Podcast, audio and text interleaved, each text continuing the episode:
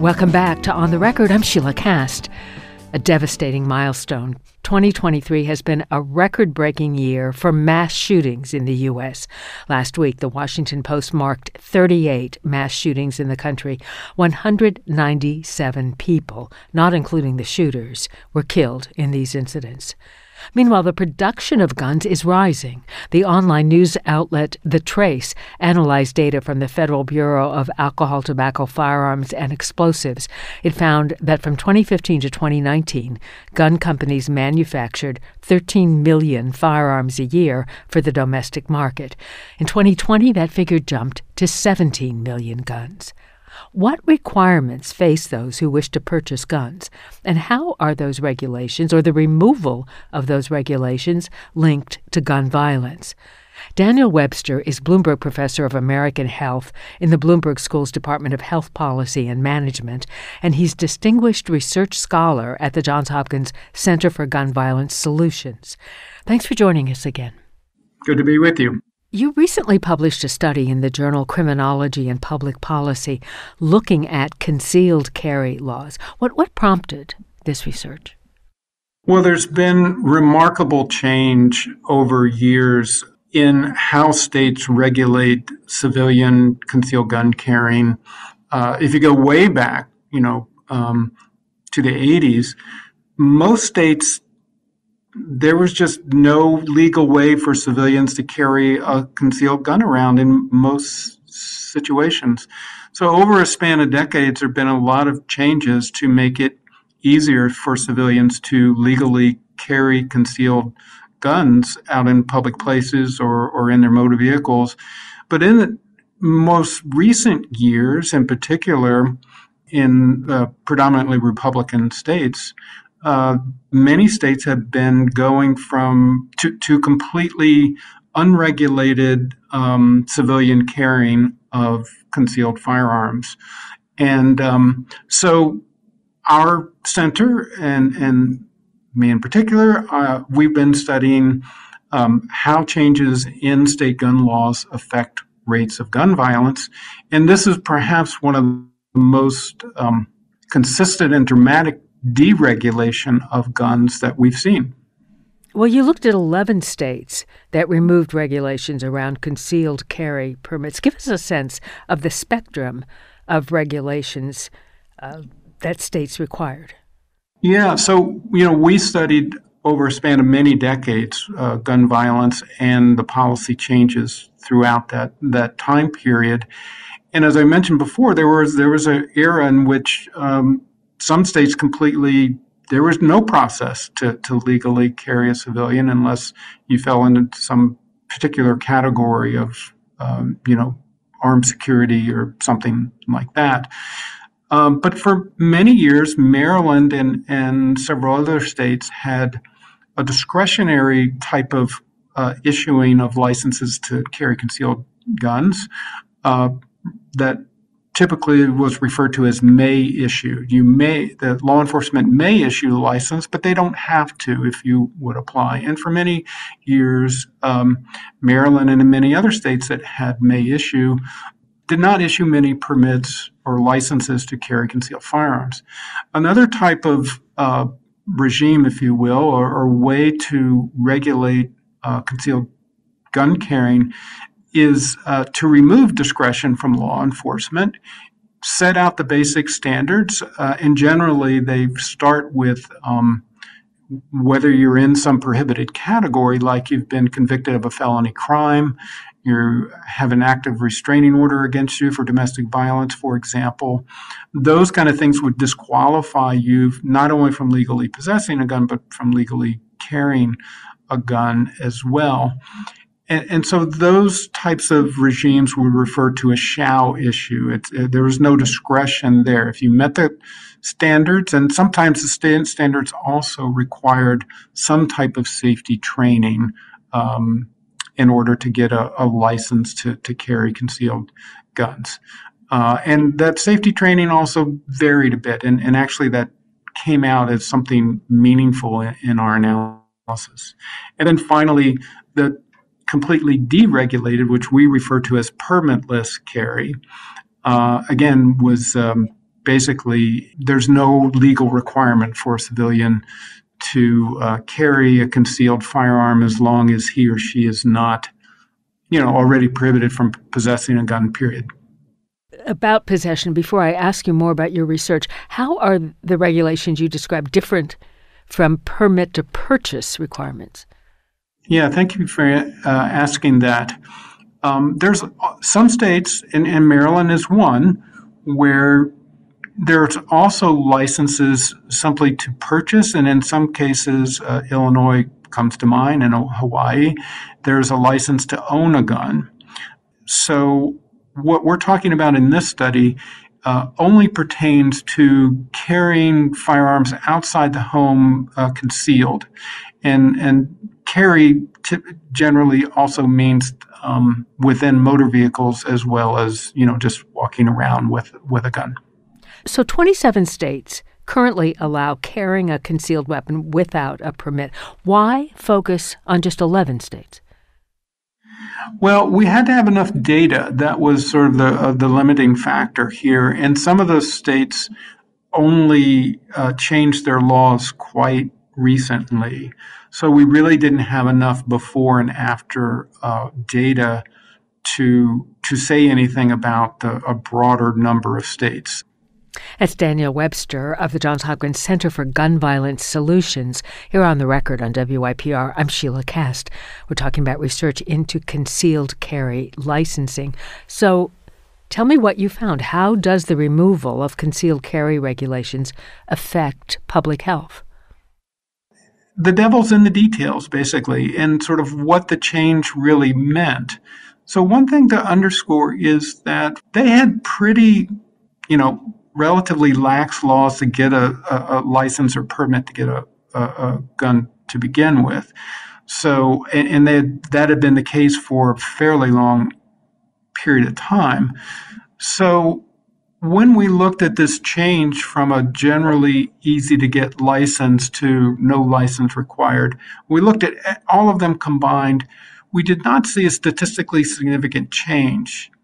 But what we found is that in the states that previously required safety training, including being able, being have to actually fire a gun in your safety training class, and in some cases actually demonstrate that you can safely do that. When that was lost, when that those provisions went away, we saw a rather large increase in assaults with firearms, a 32% increase in assaults with firearms when uh, civilians were no longer required to get a license that required live fire uh, safety training. Almost a third. And again, when you say you saw that increase, you saw that in the data not in right. This is all based. Excuse me. This is all based, of course, on statistical modeling, which is any you know scientific study of a policy change wants to uh, not only de- generally describe how, uh, in this case, rates of uh, firearm-related violence changed, but how did it change in relation to to states that didn't make these policy changes? And after you control for other factors that are changing uh, across states that, that influence rates of gun violence. So we account for those kind of things in our statistical model to come up with what we refer to as causal effects. And, and, and our findings are robust to different sort of model specifications or assumptions. Um, I'll also mention uh, one thing that I think is important, which is another study that we published looking at the effects of permitless carry, change to permitless carry, on shootings of law enforcement officers of civilians. Uh, what we found is uh, a 13% increase in such shootings when states changed their laws to uh, no longer require any license or permit to carry concealed firearms. And the logic here, of course, is that when police are going about their jobs of responding to a variety of things that they respond to, in a per- permitless carry environment, they're going to they're going to encounter a whole lot more people who have firearms when they encounter them, and that is one of the factors that honestly is most important in, in whether police end up shooting the person that they're dealing with. If, if they have a firearm or doing something perceived to be threatening, uh, or in some cases actually shooting at law enforcement or other individuals. So, anyway, what we found again here is a 13% increase in uh, shootings by police of civilians. So, what are the policy implications of your research? I, I think they're pretty straightforward, um, and they actually reinforce an, yet another separate study that we published in, in 2022, where we looked at the change from may issue or discretionary concealed carry licensing to um, more permissive, uh, non discretionary, or shall issue licensing. We found that overall, roughly a 10% increase in assaults with guns with that change. But the, the harmful effects were greatest when people with violent uh, histories were still able to get a concealed carry license, and when uh, the licensing requirements were so lax that they didn't require uh, safety training. So they reinforce this general idea that, you know, regulation and standards for who can walk and drive around with a loaded uh, firearm uh, have important implications for public safety, uh, most directly with increasing assaults with guns. Well, does the public agree with these rulings that make it easier to carry concealed? Very few people favor policies that require, the, uh, um, you know, no license or, or, any any sort of vetting process for uh, people to carry concealed guns around in public places we find that even gun owners, if you just look at gun owners, they do not support that type of policy.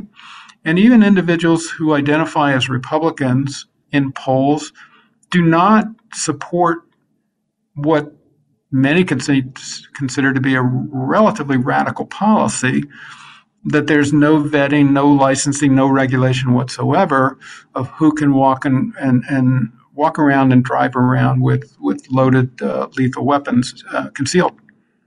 I mentioned the U.S. set a record for mass shootings this year. Do you, do you see a connection between this peak and the number of states relaxing requirements for concealed carry licensing?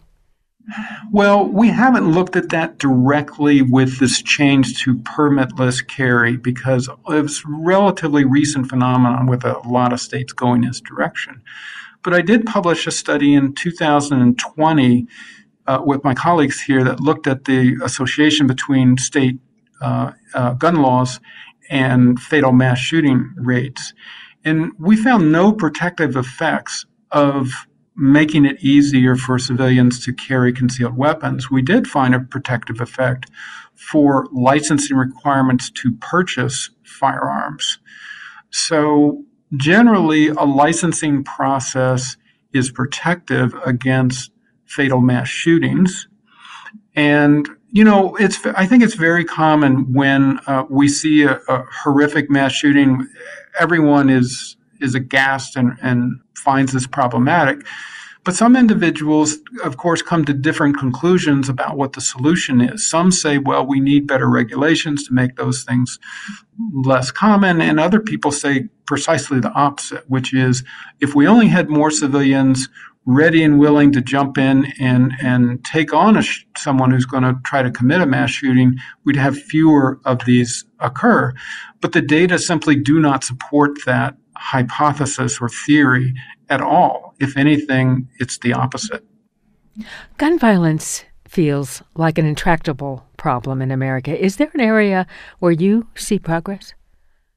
Well, look, we, we recently went through some really historic national increases in, in gun violence, principally between um, 2019 and 2020, and it remained high for a couple years. The data uh, for this year are very encouraging. Appears to be a, a, downward trend. We're seeing that in Baltimore. We're seeing that in, in, in many other cities. That is encouraging. I don't want people to be hopeless that this is something that we can't address. I do think that there you know, the, the, the, Supreme Court has made certain policies more challenging or, or less clear about uh, their constitutionality.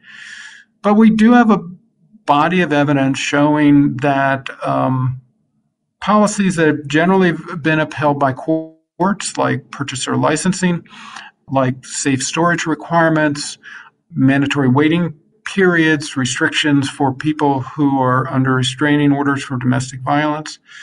All those policies show fairly robust protective effects in population wide rates of firearm violence.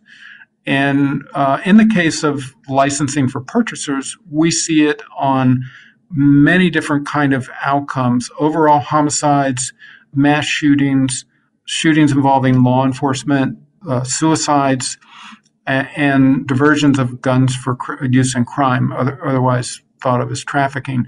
All of those things are reduced by an appropriate licensing system for purchasers. And on the concealed carry side, again, we see more protective effects the tighter the licensing requirements are. Thank you for talking with us. Thanks for having me. Daniel Webster is Bloomberg Professor of American Health in the Bloomberg School's Department of Health Policy and Management and Distinguished Research Scholar at the Johns Hopkins Center for Gun Violence Solutions. At the On the Record page at WYPR.org, we have links to recent research published by the center, including the study on permitless concealed carry states. I'm Sheila Kast. Glad you're with us on the record. Come back tomorrow.